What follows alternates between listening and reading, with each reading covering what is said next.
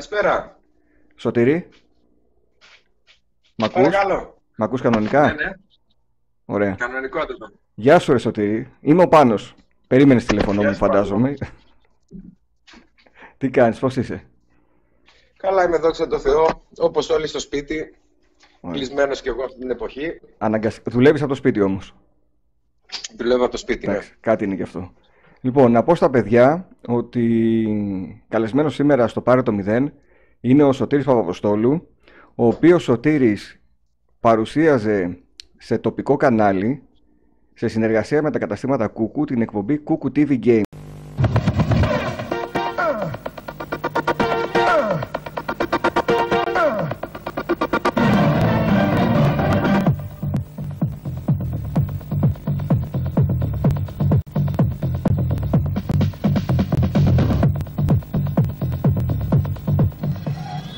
Την ηλικία Σωτήρη των... δεκαεπτά ήμουνα, δεκαέξι με δεκαεπτά εκεί. Α, πιο μικρός σε έκανα, έλεγα δεκαπέντε εκεί, δεκατέσσερα δεκαπέντε σε είχα. Ε, μικροέδειχνα, αρκετά. Ε. Ναι, για, να σου πω για... την αλήθεια, πριν, μεταξύ δεκαεπτά και δεκαοκτώ την έκανα, πριν φύγω φαντάρος. Α, όχι, δεν θα σε έκανα καθόλου ότι σε, σε αυτή την ηλικία. Έλεγα εντάξει, παιδί μου, τρίτη γυμνασίου, πρώτη ηλικίου, βαριά. Ε, ναι, πρώτη ηλικίου πήγαινα. Α, πρώτη ηλικίου. Όχι, πρώτη ηλικίου πήγαινα όταν έπιασα δουλειά στα Κούκου, συγγνώμη. Ναι. Ε, Δευτέρα και Τρίτη πήγαινα όταν έκανα την εκπομπή, γιατί ναι, την πρώτη χρονιά δούλεψα απλά. Μάλιστα. Στα Κούκου, ήμουν υπάλληλός τους mm-hmm. και μετά πήρα μέρος στην εκπομπή. Κατάλαβα. Αν και ο λόγος που βρέθηκα στα Κούκου ήταν αρχικά για την εκπομπή. Πώς έγινε αυτό, θα σε ρωτήσω, πώς, πώς βρέθηκες εκεί πέρα και παρουσίασες μια εκπομπή? Ε, εντελώς τυχαία. Δόξα τω Θεώ, στο, στο κομμάτι της τύχης, ναι, της δουλειάς μάλλον, ήμουν αρκετά τυχερός.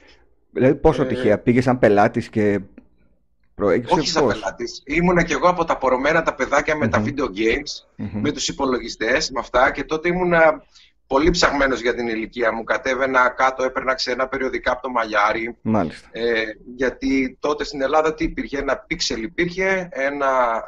το RAM υπήρχε. Και το User. Και το, user. Και το, και το Game Pro. Το Λί, Game Pro λίγο πιο μετά. Ήταν αργότερα. Mm-hmm. Ίσως, ίσως. πι σι World θυμάμαι, RAM, User και Pixels. Mm-hmm. Αυτά ήτανε. Αλλά την έψαχνα πολύ με ξένα περιοδικά. Edge, ένα από αυτά που θυμάμαι. Βέβαια, που κυκλοφορεί ακόμα. Ακριβώς. Ε, πολλά, πολλά, πολλά. Πήγαινα απέναντι στο μαλλιάρι και ό,τι μπορούσα διάβαζα εκεί, ό,τι γούσταρα mm-hmm. το αγόραζα κιόλας. Και μετά έπαιρνα με τη σειρά όλα τα παιχνιδάδικα εκεί κάτω στην Αριστοτέλους. Αυτό ξεκίνησε όταν ήμουν δεκαπέντε χρονών. Mm-hmm. Κάθε Σαββάτο, μετά το, αφού δεν είχαμε σχολείο, κατεβαίνατε άλλες φορές παρέα με τους φίλους, άλλες φορές μόνος, συνήθως μόνος. Mm-hmm. Και τα έπαιρνα όλα με τη σειρά. Οπότε θα περνούσα από τον Αρώνη τότε. Κλασικές ε, βιτρίνες. Ακριβώς. Ήτανε το Fandom και το Super Fandom που άνοιξε Βέβαια. αργότερα. Ε, ήτανε και το Κούκου. Ανάμεσα mm-hmm, σε αυτά. Mm-hmm. Ήταν ο Νίκος, τα ο... παίρναμε ναι, με τη βέβαια. σειρά. Κάποια φάση λοιπόν ο Αρώνης μας έδιωχνε, τουλάχιστον εμένα δεν με είχε στην μπούκα. Γιατί πήγαινες κάθε μέρα για να παίξεις? Όχι κάθε μέρα, κάθε Σαββάτο. ε, οπότε συνήθως κατέληγα στα Κούκου, όπου εκεί δούλευε ένα παλικάρι ο Γιώργος, mm-hmm. ε, στο τμήμα των ηλεκτρονικών, με τον οποίο... αρκετά μεγαλύτερός μου, αλλά πιάσαμε μια έτσι φιλική σχέση, όπου τον έλεγα τι κυκλοφορεί στο εξωτερικό, τι να προσπαθήσει να φέρει σαν νέο παιχνίδι. Μάλιστα. Είχαμε γενικά ωραίες κοβεντούλες.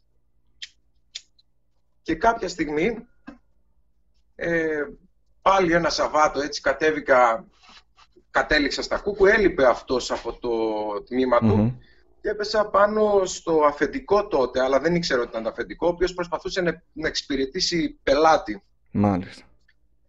Αλλά και... δεν ήξερε. Ε, δεν ήξερε και πολλά, mm. η αλήθεια είναι. Μπήκα και εγώ μέσα στην κουβέντα, πρότεινα το παιδάκι ένα παιχνίδι με τη μαμά του ήταν να αγοράσει. Τότε ήταν μόλις είχε βγει το Castlevania, mm-hmm. το οποίο πήγε να του το προτείνει, η αλήθεια είναι, το τότε αφεντικό, αλλά όχι ψέματα, δεν πήγε να το προτείνει, εγώ το πρότεινα. Mm-hmm. Και αφού τελείωσε όλη η ιστορία και έφυγε ο πελάτης και πήγε και πλήρωσε, ήρθε και μου είπε: έχεις, λέει, καλή, έχεις εφράδια, μιλάς καλά τα αγγλικά και σκέφτομαι να κάνω, μου λέει, μια εκπομπή. Κατευθείαν έτσι μου το πέταξε. Α, στην ψύχρα, ναι. Ναι, έτσι που ψάχνω να βρω κάποιον να μου την παρουσιάζει. Λέω, τι να σας πω, εγώ ακόμα ομοθετής είμαι. Mm-hmm. Ε, μου λέει, εντάξει, αυτά λέει, λύνονται με το σχολείο, πώς θα πας, τον είπα ότι δεν διαβάζω τίποτα, έχω σχετικά καλούς βαθμούς, παρόλο που δεν ανοίγω τσάντα. Mm-hmm. Και εκείνη ακριβώς τη στιγμή κατεβαίνει κάτω και ο Γιώργος, ο πολιτής, και λέει, α, λέει, να, λέει, το παλικάρι που σου έλεγα, λέει, στο αφεντικό μου, α, λέει, αυτός είναι. Α, το είχαν συζητήσει από πριν. Και με τα πολλά με τα λίγα, έτσι έγινε μια αρχική κουβέντα. Το επόμενο Σαββάτο ξαναβρέθηκα εκεί και μου είπε, αφού λέει τα Σαββάτα δεν έχεις να κάνεις κάτι, mm-hmm. ε, αν θέλεις, λέει, να, να δουλέψεις εδώ πέρα Σαββάτα, γιορτές και το καλοκαίρι. Εγώ εδώ θα ρωτήσω τους γονείς μου. Και από ό,τι έμαθα, πήρε και τηλέφωνο, μου το πάνε μετά πολλά χρόνια οι γονείς μου. Τους πήρε τηλέφωνο και τους ρώτησε. Σωστός. Και αυτό που είπαν ότι αν δεν έχεις πρόβλημα με το σχολείο, ε, δεν έχουμε κανένα πρόβλημα να mm-hmm. δουλέψεις.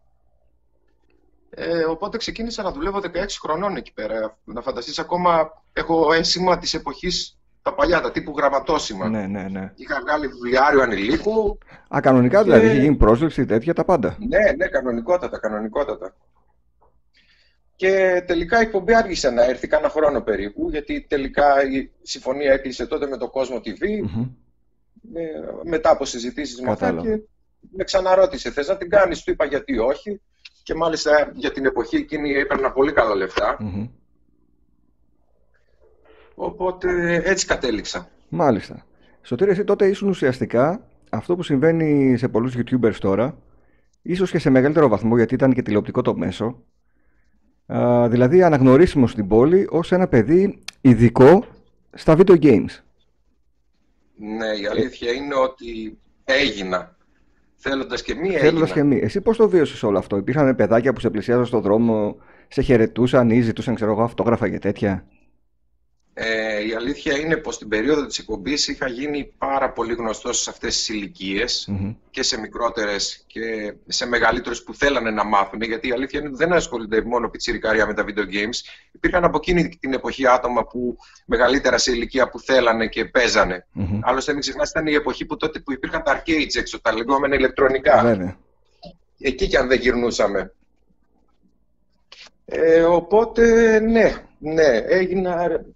αρκετά γνωστός, σε σημείο μάλιστα που δεν μπορούσα να κυκλοφορήσω έξω με κοπέλα, καθότι ήμουνα, ήταν ναι, και η ηλικία, ναι, ναι. τέτοια που έπρεπε να κυκλοφορήσω, και είχα γίνει μάλιστα, δεν ξέραν το όνομά μου, να ε, φωνάζανε να, να, ο Κούκου τι βι Game. Κατάλαβα.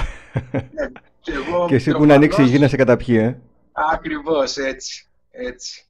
Μετά, σήμερα, σήμερα, το δύο χιλιάδες είκοσι, το δύο χιλιάδες δεκαεννιά που μας πέρασε, έχει τύχει τόσα χρόνια μετά να σε αναγνωρίσει κάποια από εκείνα τα παιδάκια? Ναι, έχει τύχει πρόπερσι το καλοκαίρι.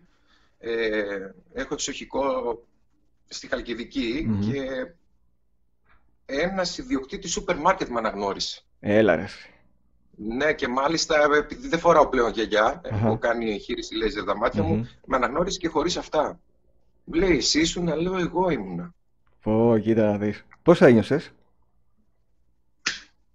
Πλέον που είσαι ολόκληρος άντρας, δεν είσαι παιδάκι. Περίεργα, ναι, όχι. Δηλαδή το ότι τόσα χρόνια μετά σε θυμόταν, έβλεπε την εκπομπή. Κοίταξε, το χάρηκα, η αλήθεια mm-hmm. είναι. Είναι μια ανάμνηση ευχάριστη για μένα όλα εκείνα τα χρόνια. Το φαντάζομαι, το φαντάζομαι. Πρέπει να ήταν πολύ καλή όλη εκείνη η περίοδος. Σε δύο χρόνια κράτησε η εκπομπή.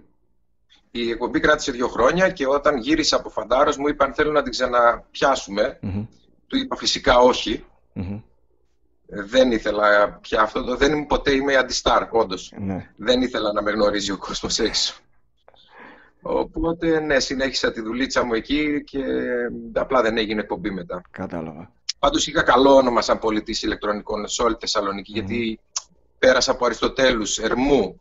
Όταν ε, έκλεισε ο Αρώνης, το κατάστημα της Ερμού το πήραμε εμείς. Ναι. Ε, Η έδρα μου κυρίως ήταν εδώ στη Σταυρούπολη, στο μεγάλο το μαγαζί, mm-hmm. τα κεντρικά της εταιρείας. Και είχα πελάτες που ερχόταν από παντού να με βρούνε. Γιατί με εμπιστευόντουσαν, δεν... Ξέρεις ότι μου έχουν πει είχα, πολλά παιδιά ότι... Είχα ένα κακό σαν πολιτής, mm-hmm. δεν μπορούσα να εξαπατήσω τον άλλον. Ήσουν ειλικρινής, γιατί κακό? Ίσα ίσα. Έτσι. Ε, γιατί φώναζαν τα αφεντικά από πάνω ότι ναι, ναι. μόνο αυτά που θέλεις διώχνεις. Κατάλαβα. Ε, ναι, αλλά όταν σας λέω να φέρετε τα καλά... Ξέσαι, τότε, τότε Σωτήρη, πώς ερχόντουσαν τα παιχνίδια? Καθώς εσύ και έκανες μία λίστα και έλεγες θέλω να φέρουμε αυτά, πήγαινες εσύ, μιλούσες με εταιρείες, ναι. με διανομής, με τέτοια θέματα?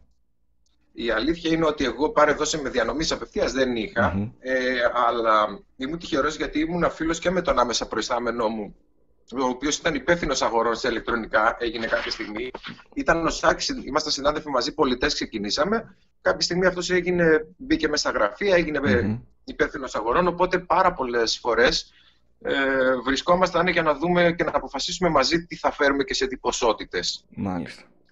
Και εγώ ήμουνα πάντα μέσα στα πράγματα αυτά, οπότε ναι, έτσι ήταν. Πολλές φορές κάναμε και εισαγωγές από το εξωτερικό παιχνίδι, mm. γιατί δεν τα είχαν αντιπροσωπείες εδώ στην Ελλάδα. Κατάλαβα. Σε μια, γενικά, σε μια εποχή ένα... που παίζανε μόνο τα παιδιά video games. Ή... Δεν Άντε... παίζανε ποτέ μόνο παιδιά, να το ξέρεις. Mm-hmm. Απλά... Ξέρεις τι, με την ε... είσοδο του PlayStation άρχισαν λίγο και τα μεγαλύτερα παιδιά εκεί κοντά στην εφηβεία, την ενηλικίωση, να παίρνουν κονσόλα στο σπίτι. Ναι. Δεν μιλάω για τα arcades. Που ήταν πάντα συνήθεια. Ναι, σίγουρα, σίγουρα. Σίγουρα το PlayStation έφερε μια επανάσταση τότε, γιατί άλλο τώρα να προσπαθείς να παίξεις ένα ποδοσφαιράκι με τα μικρά τα sprites, mm-hmm. τα μπαρμπαδελάκια που τα έλεγε και μπράβο, ο πατέρας μου, μπράβο. Και άλλο να βλέπεις τώρα τρισδιάστατο μεγάλο, με zoom, με... Έτσι. Έτσι. Ωραία πράγματα. Για... Τότε είχε βγει, βγάλει και όλα σε ελληνική μετάφραση το FIFA. Το FIFA δύο χιλιάδες. Άνα, μπράβο. Δεν θυμάμαι στο Play το ένα. Ήταν στο αυτός, Play στο το ένα δύο, ήταν, ήταν με τον Σωτηρακόπουλο και τον Δάρα στο σχολιασμό.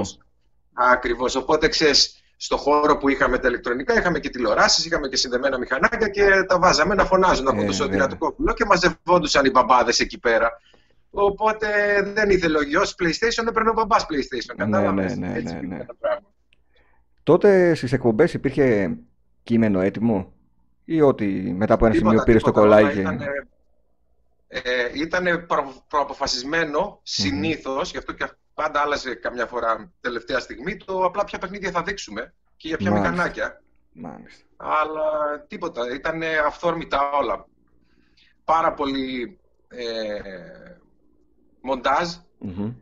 Το μοντάζ έπεφτε, ε, δεν, ε, μοντάζ δεν ασχολιώσουν εσύ. Γιατί πολύ γέλιο, πολλές ναι, ναι, ναι. φορές μας ξεφεύγανε πράγματα που δεν έπρεπε να μας ξεφύγουν.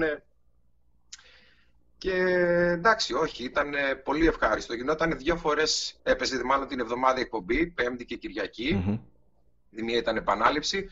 Και τα γυρίσματα γινόταν μια φορά την εβδομάδα στα στούντιο της Cosmo τι βι κάπου στην Τούμπα, κοντά στο γήπεδο του ΠΑΟΚ. Μάλιστα. Ξέρεις ότι στούντιο. Οι περισσότεροι θεωρούσαν ότι κάπου εκεί στα Κούκου έχει έναν κρυφό υπόγειο χώρο που είναι το στούντιο και γίνονται τα γυρίσματα.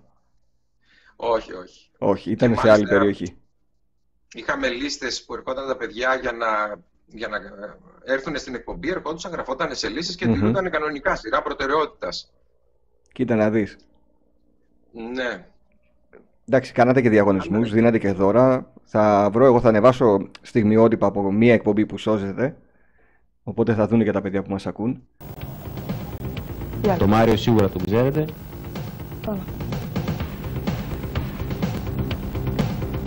Μάριο και Λουίτζι, τα δύο αδέρφια. Ας παίξουμε στην πρώτη πίστα. Ο αγώνας αρχίζει, οι φίλοι μας είναι έτοιμοι. Όλο το λίγο, παιδιά.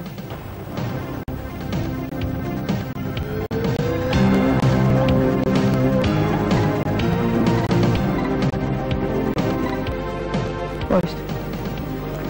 Το B είναι το γκάζι. Ξεκινήστε χωρίς να το πατήσετε. Βρήκαμε. Είναι κακή αρχή και τώρα ξεκινάμε.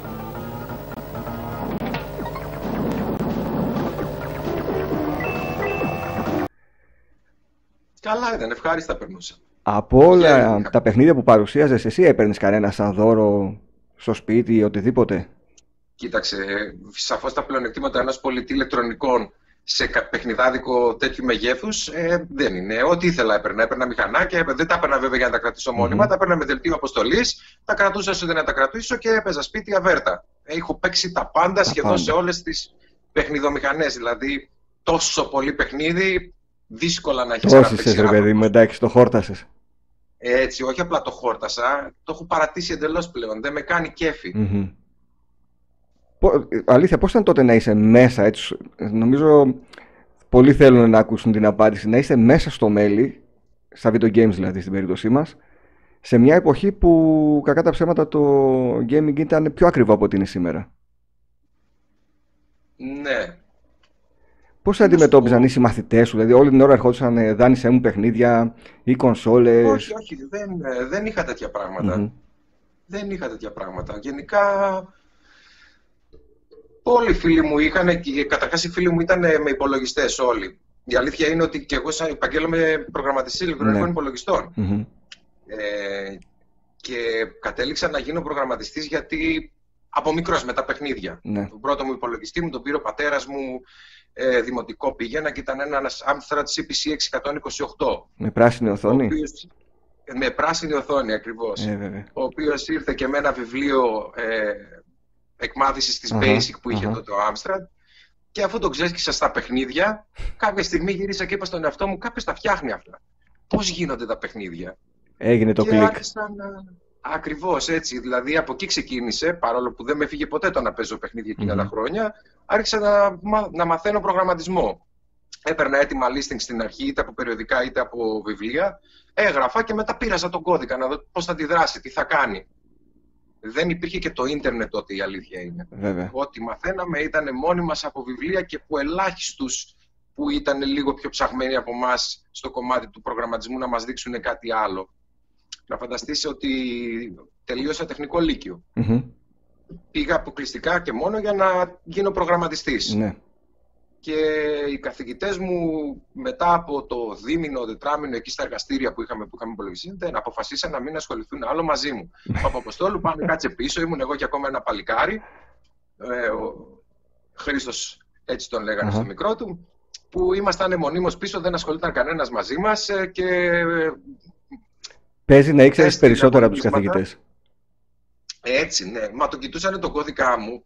Έλεγα, μας έλεγαν θα γράψεις αυτό το πρόγραμμα και το θέλουμε σε δέκα γραμμές, σε είκοσι ναι. γραμμές. Το έφτιαχνα σε δύο γραμμές, το κοιτούσαν από εδώ, το κοιτούσαν από εκεί. Και πώς γίνεται να δουλεύει αυτό το πράγμα? μα, μα και οι καθηγητές ακόμα τότε ήταν μαθηματικοί. Ναι. Ε, ναι. Δεν υπήρχαν πληροφορικάροι. Οπότε και αυτοί με γνώσεις δικές τους συνήθως. Και όπου είχαν μείνει, μέχρι ένα σημείο που είχαν την όρεξη να ασχοληθούν. Ακριβώς. Και σου είπα, δεν υπήρχε και το ίντερνετ, ήταν στα γενοφάσκια του τότε. Δηλαδή, θυμάσαι εκείνα ε, τα μόντερ με τους πενήντα έξι, ναι, βέβαια. Έτσι, μια φορά συνδεθήκαμε στο ίντερνετ με ένα παλικάρι ε, που τότε ο ιστός δεν υπήρχε, ναι, όπως ναι. το ξέρουμε σήμερα. Ε, ακούσαμε τους ήχους, μπήκαμε μέσα, τώρα μου λέει είμαστε στο ίντερνετ και τι κάνουμε, δεν ξέραμε τι να κάνουμε. Ε, ναι, τώρα μπήκαμε, κάνουμε, τώρα που μπήκαμε τι κάνουμε. Έτσι, με μπι μπι ες εμείς, να κατεβάσουμε ε, κάνα προγραμματάκι, κάνα τραγουδάκι, αυτά δεν υπήρχαν, δεν υπήρχε το, το ίντερνετ στη μορφή που είναι σήμερα. Καμία σχέση, νηπιακό στάδιο. Από εκείνη τη φάση των ενενήντα σε ό,τι έχει να κάνει με το gaming, είτε είναι σε υπολογιστή, σε κονσόλα, τι σου λείπει, τι θα ήθελες να επιστρέψει? Έχουν περάσει πολλά χρόνια, αλλά υπάρχει κάποιο στοιχείο ρομαντισμού που ίσως έχει χαθεί και θα ήθελες να, να το ξαναζήσουμε ή να το ζήσουν τώρα τα πιτσιρίκια? Κοίταξε, δεν υπάρχει κάποιο σημείο ρομαντισμού. Ε, σίγουρα, ε, εγώ πλέον τα μόνα παιχνίδια που μπορεί να έχω στο κινητό μου, αν και δεν κάθομαι να παίξω, mm-hmm. είναι ένα emulator, ο RetroArch, και με όλη τη συλλογή ξέσμα mm-hmm. με, και δεν συμμαζεύεται τέτοια. Ή κάποια παλιά παιχνίδια όπως ε, του PlayStation, π.χ. role-playing games. Mm-hmm. Πρέπει να τα παίξουν όπως και δίποτε. Ποιο είναι το αγαπημένο σου? Ε, από, σαν αγαπημένο role-playing game ήταν το Chrono Trigger. Ναι, παιχνιδάρα, στο Super Nintendo. Ναι, και από το PlayStation, από τη σειρά Final Fantasy, ήταν το οκτώ και όχι το επτά. Το οκτώ και όχι το επτά. Μπράβο. Ακριβώς. Συνήθως, ε, παρόλο ναι, που το επτά μου άρεσε πάρα πολύ, το θεωρώ το δεύτερο κορυφαίο μετά το οκτώ. Mm-hmm. Δεν ξέρω, ίσως γιατί είχε ένα ρομαντισμό το οκτώ μέσα, είχε μια ιστορία αγάπης, μια... δεν ξέρω, τότε και εγώ ρομαντικό παιδί ήμουνα, το βρήκα ναι. πιο ωραίο. Έχεις δει τώρα το remake του επτά? Έχω δει βιντεάκια, μένω μέσα στα πράγματα, απλά δεν κάθομαι να παίξω. Mm-hmm. Έχω δει, κάνουν, φαίνεται να κάνουν υπέροχη δουλειά και παιδιά να το παίξετε. Ναι. Όποιος... Αν δεν μπορείτε να παίξετε το παλιό, βέβαια. Παίξτε το καινούργιο. Επειδή εκείνο το πρώιμο θρι ντι δεν έχει γεράσει και με τον καλύτερο τρόπο, δύσκολα Σίγουρα. νομίζω ένας εικοσάρης ε, τώρα θα ασχοληθεί με το παλιό Final Fantasy επτά, αλλά με το καινούριο έχει φτιαχτεί για αυτούς, για αυτή τη γενιά, για να ζήσει αυτό το θρυλικό Final Fantasy επτά που ίσως έχουν ακούσει και έχουν βαρεθεί να το διαβάζουν παντού. Ξέρεις τι γίνεται. Έχει να κάνει κυρίως με το πώς φανταζόσουν το, το παιχνίδι, πώς το ζωγράφιζες μέσα στο μυαλό σου mm-hmm. και όχι με τα γραφικά. τα οποία σου έδινε. Δηλαδή τώρα το Chrono Trigger τι είναι, τι γραφικά να είχε. Ναι, ναι. Αλλά όπως έφτιαχνες εσύ στο μυαλό σου την ιστορία και τη φανταζόσουνα, ε, ήταν, αυτό ήταν που σε μάγευε. Όχι τόσο τα γραφικά. Mm-hmm. Ακριβώς. Τώρα κοιτάμε τη λεπτομέρεια στα γραφικά και, να ναι. και χάνουμε λίγο την ιστορία και την ουσία του παιχνιδιού που είναι η διασκέδαση. Ακριβώς. Ε, αυτό που βλέπω σήμερα και δεν μ' αρέσει mm-hmm. στο σημερινό game είναι το ότι πάρα πολλοί κόσμος ασχολείται με παιχνίδια που δεν έχουν τέλος. Ναι. Δεν έχουν τέλος στην κυριολεξία. Ναι, βέβαια. Όλα τα ιντερνετικά ε, σχεδόν. Ε, όλα τα ιντερνετικά και... Ναι, πραγματικά δηλαδή είναι εθιστικά. Έχουν φτιαχτεί ναι. για να σε εθίζουν και τίποτα άλλο. Και εμείς εθιστήκαμε σε παιχνίδια, αλλά ήταν παιχνίδια που είχαν αρχή, μέση και τέλος. Mm-hmm. Τώρα αυτό που βλέπω είναι άνθρωποι κολλάνε συνεχώς να μαζεύουν λεφτά, να φτιάχνουν στρατούς να... και να μην τελειώνει ποτέ το παιχνίδι. Απλά να είναι ένας πάνω καλύτερος από τον άλλον. Βέβαια και παλιά υπήρχε εντάξει. αυτό, αλλά τώρα ε, έχει γιγαντωθεί. Όχι στο βαθμό, ναι, όχι ναι. στο βαθμό που υπάρχει σήμερα αυτό. Τώρα βοηθάει το διαδίκτυο πάρα πολύ στο να γιγαντωθεί όλο αυτό. Και να βλέπεις ε, άπειρα εκατομμύρια κόσμου να παίζει Fortnite, Minecraft, LOL. Ε, παιχνίδια τα οποία πραγματικά δεν έχουν τέλος. Έχουν μια αρχή, έχουν μια yeah. μέση, αλλά δεν υπάρχει τέλος. Δεν θα έλεγα τέτοιου είδους παιχνίδια. Mm-hmm. Πιο πολλά, πιο, πιο, γιατί κοίταξε και το.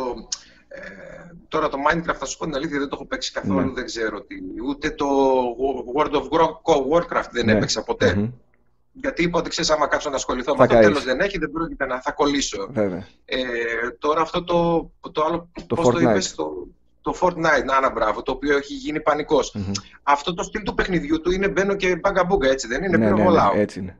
Ε, αυτό το βρίσκω λίγο ψιλοευχάριστο από την άποψη το ότι μπαίνεις λίγο να ξεφύγεις. Mm-hmm.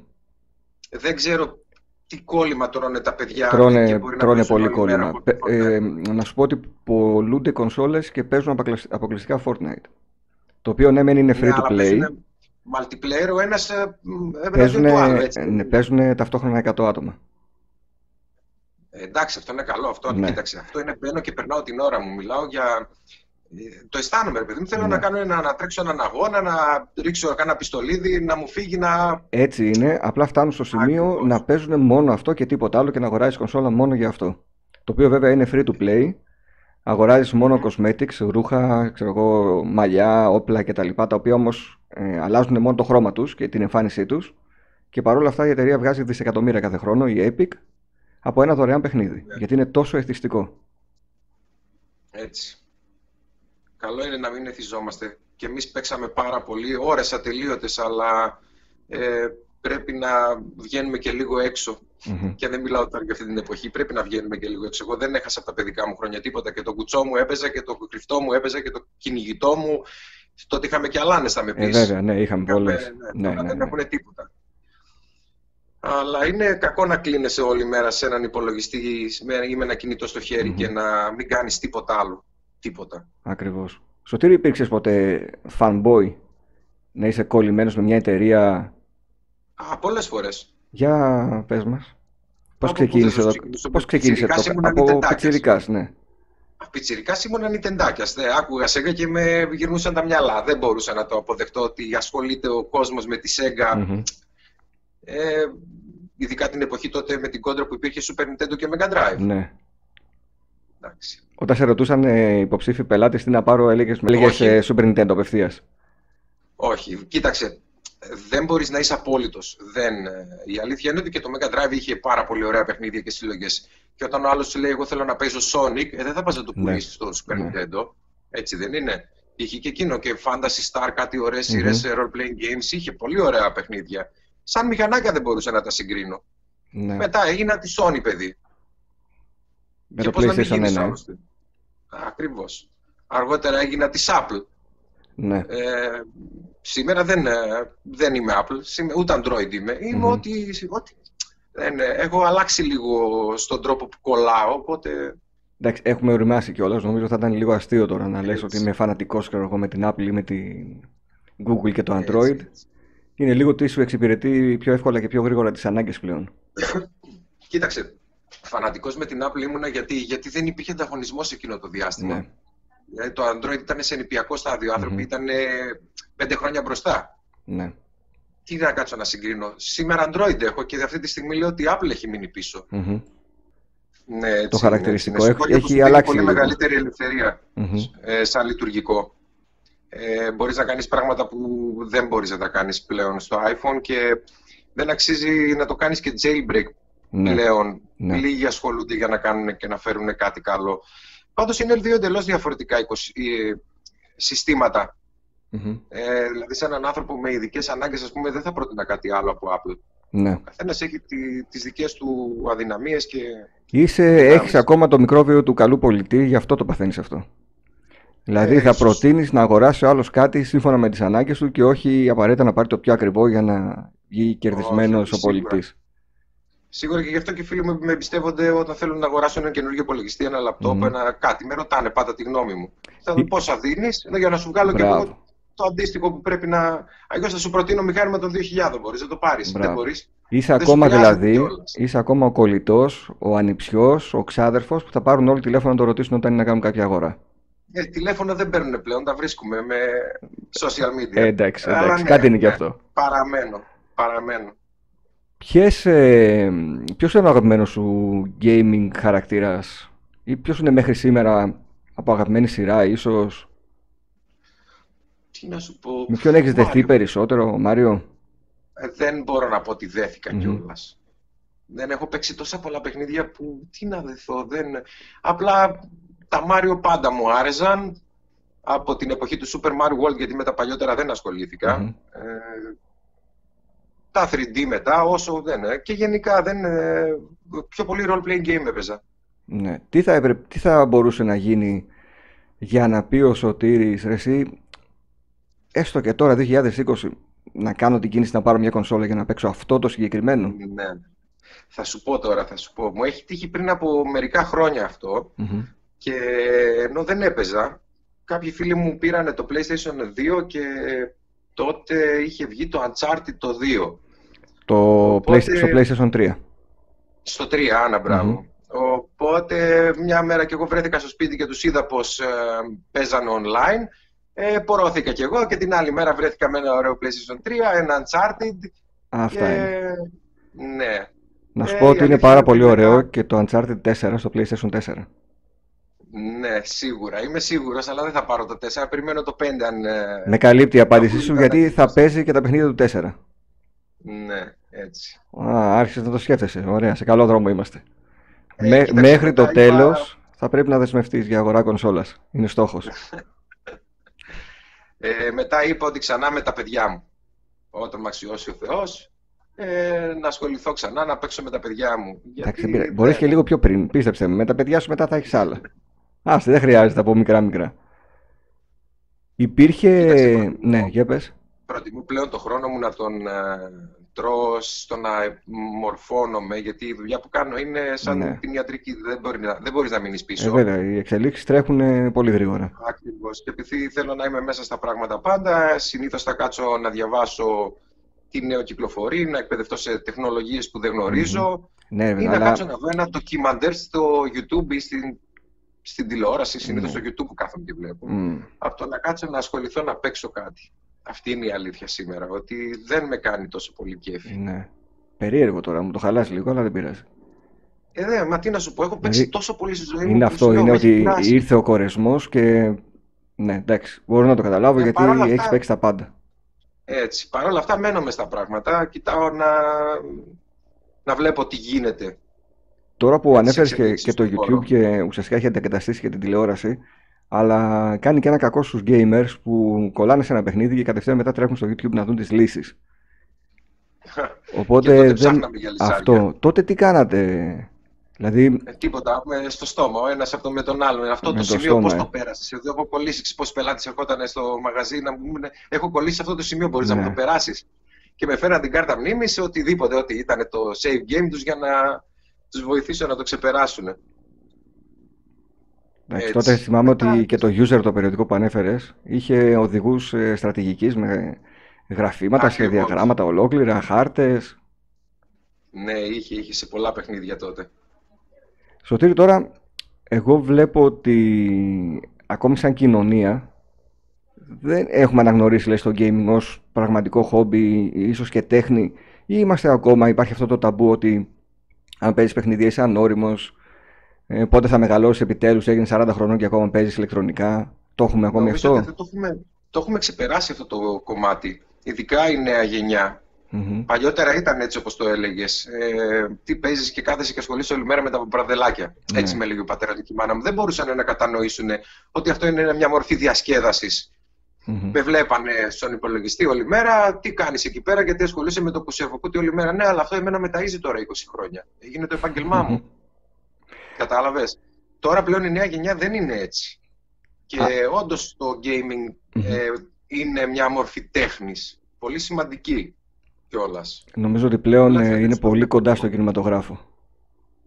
Ε, και θα, θα πάει ακόμα καλύτερα. Δηλαδή, βλέπω ότι γίνονται σοβαρές δουλειές. Δηλαδή, είχα πάθει πλάκα τότε με το Uncharted. Ναι. Και όχι για το multiplayer του, είχα για το, για το πώς στήθηκε όλο αυτό το project. Mm-hmm. Ακριβώς.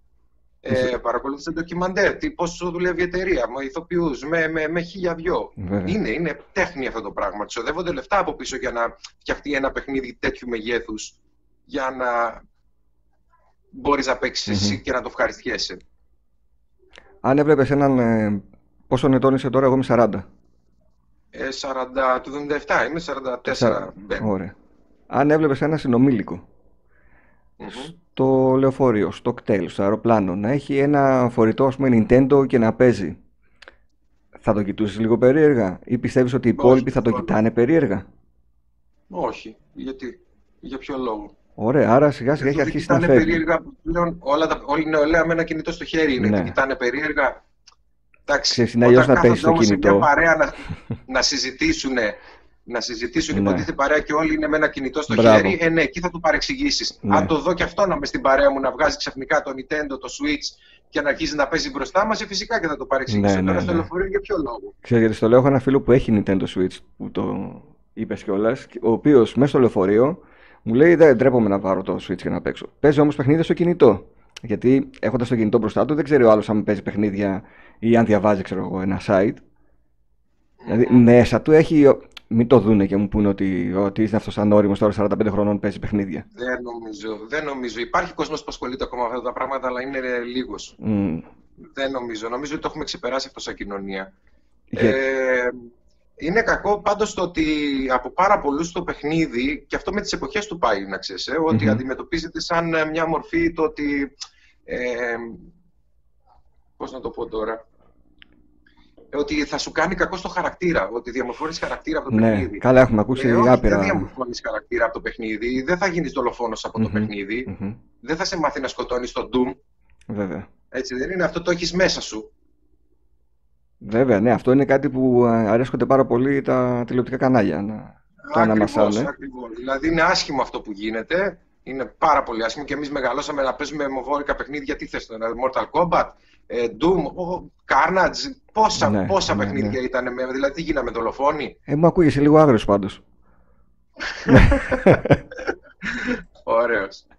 Ωραίος. Δεν μου λες ότι δεν, δεν, δεν σε χαλάνε τα βίντεο παιχνίδια. Τώρα ξαφνικά, ας πούμε, που είμαστε αναγκασμένοι να, να είμαστε κλεισμένοι στο ναι, σπίτι ναι. λόγω κορονοϊού, ξαφνικά όλοι λένε παίξτε video games. Αν τώρα δεν είναι άσχημα. Όπως μας συμφέρει. Έχουν αυξηθεί οι πωλήσεις κατακόρυφα εντωμεταξύ, οι ψηφιακές πωλήσεις. Τώρα, ναι, ψηφ... τώρα έχουμε και το ψηφιακό. Αν έπαιζες mm. ακόμα, ε, έχεις, βασικά έχεις συλλογή παιχνιδιών από παλιά? Από τίποτα. Μόνο τους emulators και τα ROMs μου. Οπότε δεν έχεις αυτή την τρέλα του «Α, εγώ παίρνω μόνο retail, θέλω το κουτάκι, ξέρω εγώ» κτλ. Θα παίρνεις και ψηφιακά παιχνίδια. Α, όχι, ούτε την είχα. Οτιδήποτε έχει μπορεί να μου ρίξει την τιμή.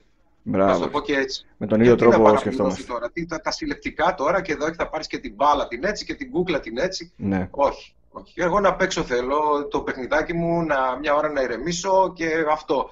Να πάρω τώρα και εντάξει, έχει ανθρώπους που το κάνουν και το καταλαβαίνω αυτό το πράγμα. Mm-hmm. Αλλά εγώ δεν είμαι τουλάχιστον τέτοιος άνθρωπος. Ναι, ναι, ναι. Ό,τι μπορεί να μου κόψει την τιμή και να ευχαριστηθώ το παιχνίδι μου, θα το κάνει. Εσύ να παίξεις θες. Εγώ αυτό λέω. Παίξτε, μην κοιτάτε. Ακριβώς. Παίξτε, ζήστε την εμπειρία, απολαύστε το και είναι αρκετό. Έτσι ακριβώς. Σωτήρη, ε, να πω πρώτα απ' όλα ότι μας έφερε σε επαφή ο Γιώργος, ο Τζισάκ. Αλλιώς δεν θα ναι. σε έβρισκα για να μιλήσουμε σήμερα. Ε, και τον είχα ρωτήσει, λέω, εσύ θα θέλει ο Σωτήρης να μιλήσει για το Κούκου τι βι Game ή θα τον έχει πιάσει, γιατί έχω ακούσει και άλλους που παρουσίαζαν παλιά παιδικές εκπομπές να τους ρωτάνε μετά από χρόνια συνέχεια το ίδιο και το ίδιο. Τι θυμάσαι από τότε, τι θυμάσαι από τότε, για να λέει ρε παιδιά, φτάνει λίγο με αυτό το πράγμα. Δηλαδή, έχω κάνει και άλλα πράγματα από εκεί και πέρα και δεν με ρωτάτε ποτέ, ε, κολλήσατε σε μία εκπομπή. Εσύ από ό,τι κατάλαβα, ναι, δεν μιλάς πολύ συχνά. Δεν έχω πρόβλημα γιατί δεν μιλάω τακτικά γι' αυτό. Mm. Δεν μιλάω πλέον. Ε, δεν, με ξε, δεν το ξέρει και ο κόσμος ότι έκανα την εκπομπή. Mm. Λίγοι, πολύ λίγοι το, το γνωρίζουν. Φίλοι μου σχεδόν όλοι το ξέρουν. Αλλά δεν τυχαίνει να μιλάω τακτικά για αυτό το πράγμα και δεν με ενοχλεί κιόλας. Mm. Πλέον έχω ξεφύγει από εκείνη την εποχή. Τη βλέπω σαν νοσταλγία. Έχεις φίλους που κάνατε παρέα. Νοσταλγικά τη βλέπω. Μπράβο. Έχεις φίλους που κάνατε τότε παρέα και συνεχίζετε μέχρι και σήμερα. Ε, βέβαια, ναι, φυσικά. Αρκετούς. Και καλεσμένους σε εκπομπή mm-hmm. και, και ανθρώπους που γίναμε φίλοι από εκεί κιόλας. Αυτό, αυτό ήταν το δεύτερο σχέδιο της ερώτησης. Αν έτσι. Μέσα από την εκπομπή έκανες φιλίες. Έτσι. Ε, έκανα, ναι. Έκανα. Έκανες. Παιχνίδι. Το, η οποία είναι ένα demo δισκάκι, το οποίο δίνεται μαζί με το Tekken δύο, το οποίο έχει ήδη κυκλοφορήσει, αλλά θα στο παρουσιάσουμε στην επόμενη εκπομπή με όλους τους μυστικούς χαρακτήρες. Λοιπόν, σήμερα θα δούμε αυτό το demo το δισκάκι, το οποίο έχει όλες τις νέες κυκλοφορίες που θα έρθουν μέχρι τα Χριστούγεννα για το Sony PlayStation. Θα περάσουμε να το δούμε. Βρισκόμαστε στο βασικό μενού παιχνιδιών. Πρώτο πρώτο θα δούμε το Crash Bandicoot, ένα φοβερό παιχνίδι platform. Ο Crash λοιπόν είναι η καινούργια μασκότη Sony, παρόμοια με τον Sonic της Sega ή με τον Mario της Nintendo, μιας και το παιχνίδι είναι πάρα πολύ όμορφο.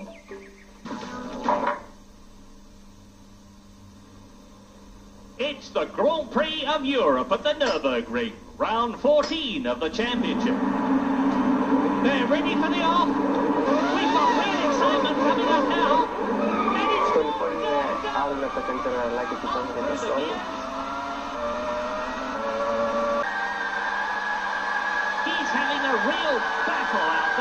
Αυτά λοιπόν και με τον demo δισκάκι και μην ξεχνάτε πως την επόμενη εβδομάδα θα παρουσιάσουμε το Tekken δύο με όλους τους κρυφούς μαχητές. Σε αυτό το σημείο άλλο ένα Κούκου τι βι Game έχει φτάσει στο τέλος του. Να ευχαριστήσουμε τα καταστήματα Κούκου για την πολύ αρευτή εκπομπή που μας πρόσφεραν. Τα καταστήματα Κούκου τα οποία θα μπορέσετε να βρείτε στην Άρη στο τέλος δεκαέξι, Ιατρού είκοσι επτά στο πάρκο της Φθέας στη Σταυρούπολη και σύντομα κοντά σας ένα τρίτο μεγάλο κατάστημα στις Σέρρες. Ραντεβού την επόμενη εβδομάδα. Γεια σας. Ωραία, φτάνουμε στο τέλος σιγά σιγά. Τέλεια, τέλεια. Γιατί υπήρχε κοντινή επαφή, γιατί τα παιδιά μένανε κοντά στο Κούκου εδώ στη Σταυρούπολη uh-huh. που ήμουνα, ερχόντουσαν τακτικά και ναι, όχι, έκανα φιλίες έτσι. Λες, πολλά παιδιά μου γράφουν στα live streams κατά καιρούς, γιατί με ρωτάνε, πολλές φορές έχει τύχει να με ρωτήσουν, εσύ έχεις δει ποτέ το Σωτήρη, εκείνο το, το παιδί που έκανε την εκπομπή, πώς το λέγανε, ή άμα θυμάσαι την εκπομπή Κούκου τι βι Game και τους λέω ότι ναι, τη θυμάμαι, την έβλεπε την εκπομπή κτλ. Ε, πολλά παιδιά κατέβαιναν χωρίς να έχουν σκοπό να αγοράσουν κάτι, απλά για να πετύχουν το Σωτήρι στο Κούκου της Αριστοτέλους. Ε, εντάξει, γιατί ο Σωτήρις άφηνε να παίζουν γι' αυτό. Ναι. Και μου το είπε και τώρα πρόσφατα, νομίζω στο έστειλα κιόλας ένας φίλος. Λέει, θυμάμαι που πήγανε για να πετύχω το Σωτήρι εκεί, να το ρωτήσω, να με αφήσει να παίξω. Ε, ναι, κοίταξε, είχαμε τα μηχανάκια έξω, τα οποία ήταν για να παίζει ο κόσμος. Ναι. Τώρα δεν έβρισκα νόημα εγώ να τα έχω κλειδωμένα τα χειριστήρια για να μην παίξει κανένας. Κάτω, κάτω, γι' αυτό μπήκανε. Γι' αυτό μπήκανε. Εντάξει, τύχαινε κάποιες φορές που έπρεπε να είναι κλειστά, αλλά τις περισσότερες φορές ναι, εγώ άφηνα τον κόσμο να παίζει. Δεν μ' άρεσε αυτό που έκανε τότε ο Αρώνης. Ναι. Με, με βγάζει έξω το μαγαζί. Ε, εντάξει. Δεν μ' άρεσε ποτέ αυτό το πράγμα. Το παιδάκι έκανε τόσο. Τέτοιο, πήρε το λεωφορείο να έρθει, Βέβαια. να δει. Και στο κάτω-κάτω είναι υποψηφίος πελάτης. Για ποιο λόγο να τον διώξω. Έλατε. Έλατε. Κλείνοντας, αν σου πω να επιλέξεις τρία αγαπημένα παιχνίδια εκείνης της εποχής, γιατί σύγχρονα δεν ξέρω αν θα μπορείς να μαζέψεις τρία, αλλά έστω εκείνης της ε, εποχής ναι. με τα οποία κάηκες πραγματικά. Κάηκα και με τι δεν κάηκα, μέτρητα παιχνίδια ήταν αυτά που κάηκα. Αν ε, σου έλεγα μόνο να... τρία παιχνίδια αυτά μπορείς να, να πάρεις, ρε παιδί μου, τέλος. Κάηκα. Κάηκα με το Chrono Trigger, κάηκα με το Final Fantasy οκτώ, είχα βαρεθεί να το τερματίζω. Κοίταξα να σου πω για παλιότερα. Για παλιότερα ήμουν ναι. καμένος με το Σαϊνόμπι, φαντάσου. Α, καλά, εμείς πρέπει να πιούμε καφέ από κοντά. Ε. Δηλαδή με κλειστά τα μάτια το έπαιζα. Έκανα κάτι απίστευτα ρεκόρια με το να μην πετάω αστεράκια και τέτοια. Βέβαια. Αλλά αυτό ήταν arcade. Ναι. Τώρα θα μου πεις τι σημασία έχει, και αυτό παιχνιδάρα ήταν. Είναι το αγαπημένο μου arcade το Σαϊνόμπι. Είναι πάρα πολλά παιχνίδια. Και από ε, ε, τα πιο πρόσφατα που έπαιξες, ξεχώρισες κάποιου? Δηλαδή το Uncharted δύο αυτό ήτανε? Το Uncharted και το, το, και το δύο και το τρία που έπαιξα. Mm. Ε, και άλλα μου αρέσει, γιατί ασχολήθηκα και με άλλα παιχνίδια στο PlayStation το, όταν το πήρα, αλλά το σπάσα κιόλας, η ναι, αλήθεια είναι. Ναι. Το, το χάκαρες εννοείς για να το φορτώσεις ε, παιχνίδι. Ναι, ήμουν τυχερός γιατί με το που το πήρα, στο μήνα πάνω βγήκε και το πρώτο hack. Ναι. Για το firmware τότε mm-hmm. που βάζαμε το custom το firmware και το έδωσα και έτσι κιόλας, ο γνωστός μου το πήρε.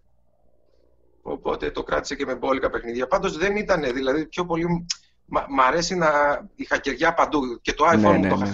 χακαρισμένο, όχι για να βάλω παιχνίδια μέσα, για να βάλω τους emulators μέσα. Ναι, ναι, ναι. Κατάλαβες, έτσι. Γιατί παιχνίδια αυθεντικά αγόραζα. Ναι. Και εγώ μία από τα ίδια. Ό,τι κονσόλα υπάρχει στο σπίτι και μπορούσε να χακαριστεί, χακαρίστηκε για να μπουν μέσα τα παιχνίδια του Super Nintendo, του Mega Drive. Έτσι ακριβώς. Έτσι.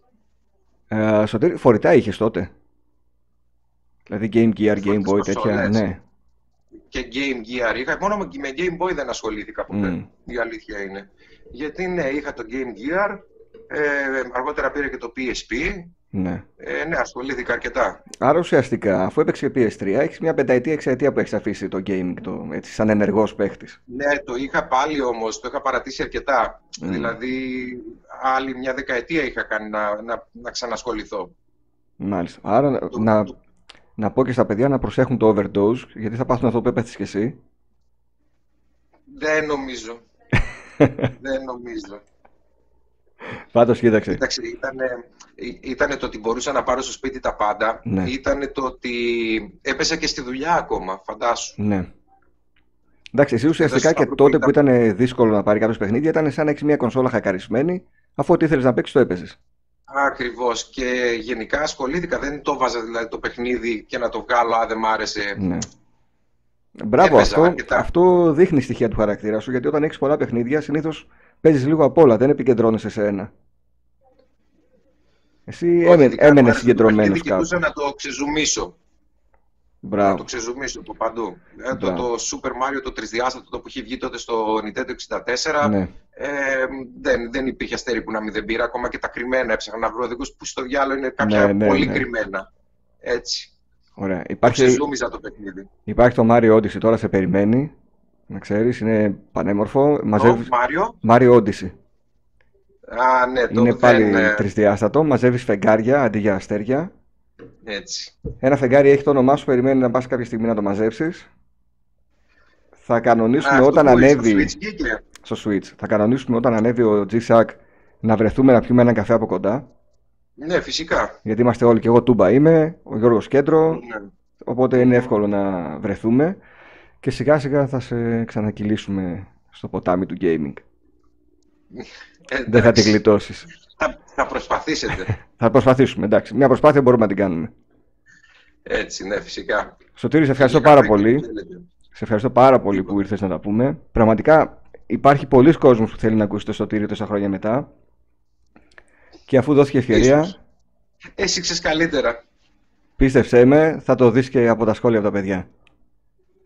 Ωραία, να είσαι καλά. Ευχαριστώ πάρα πολύ. Εγώ ευχαριστώ. Καλή συνέχεια, Σωτήρη. Καλό απόγευμα. Γεια σου, γεια.